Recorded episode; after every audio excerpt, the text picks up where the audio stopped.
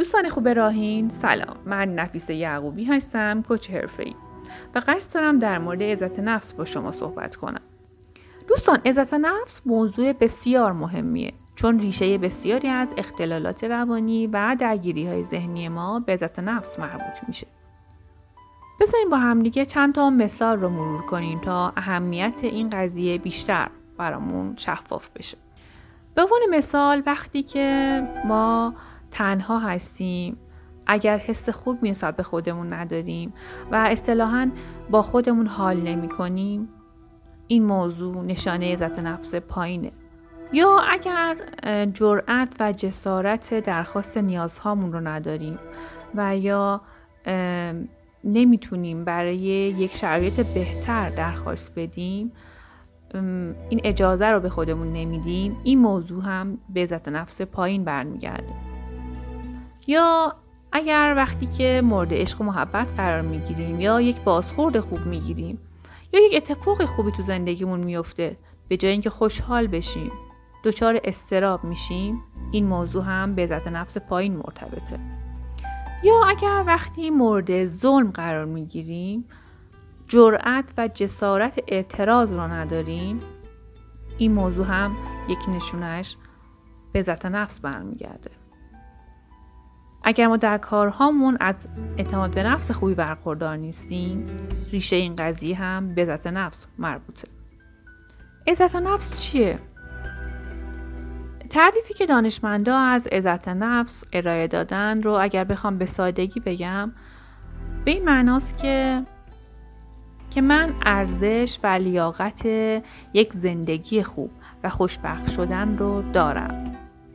از طرفی من توانمندی اون رو دارم که این زندگی خوب رو برای خودم خلق کنم.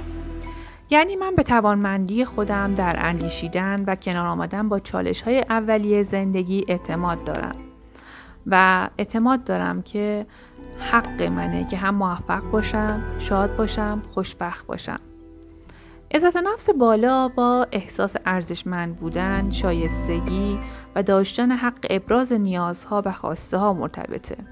کسی که عزت نفس بالایی داره، خلاقیت بیشتری داره، فراست بیشتری تو کاراش داره، واقع گرایتره، رفتار عقلایی بیشتری داره، خیرخواهتره، تغییرات رو میتونه راحت‌تر قبول کنه، انعطاف پذیره و استقلال بیشتری داره. و در عوض کسی که عزت نفس پایینی داره، رفتار تدافعی داره، با تغییر نمیتونه کنار بیاد، در برخورد به واقعیت‌ها بی‌توجهه، ترس از چیزهای نو داره و سازگاری خوبی با محیط و تغییرات نداره و ترس داره از ارتباط برقرار کردن با دیگران.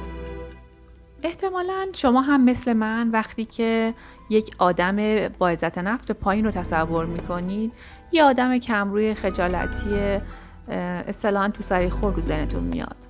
اما جالبه که بدونید که آدم‌هایی که بر و به بقیه ظلم میکنن، مثلا سرشون داد میزنن و نمیتونن خوشبختی و موفقیت بقیه هم رو هم ببینن، اونها هم از عزت نفس پایینی برخوردارن. به عنوان مثال، من مدیرانی رو دیدم که فقط با داد زدن سعی میکردن کارشون جلو ببرن. یک ریشه این قضیه هم احتمالاً به عزت نفس پایین اونها برمیگرده.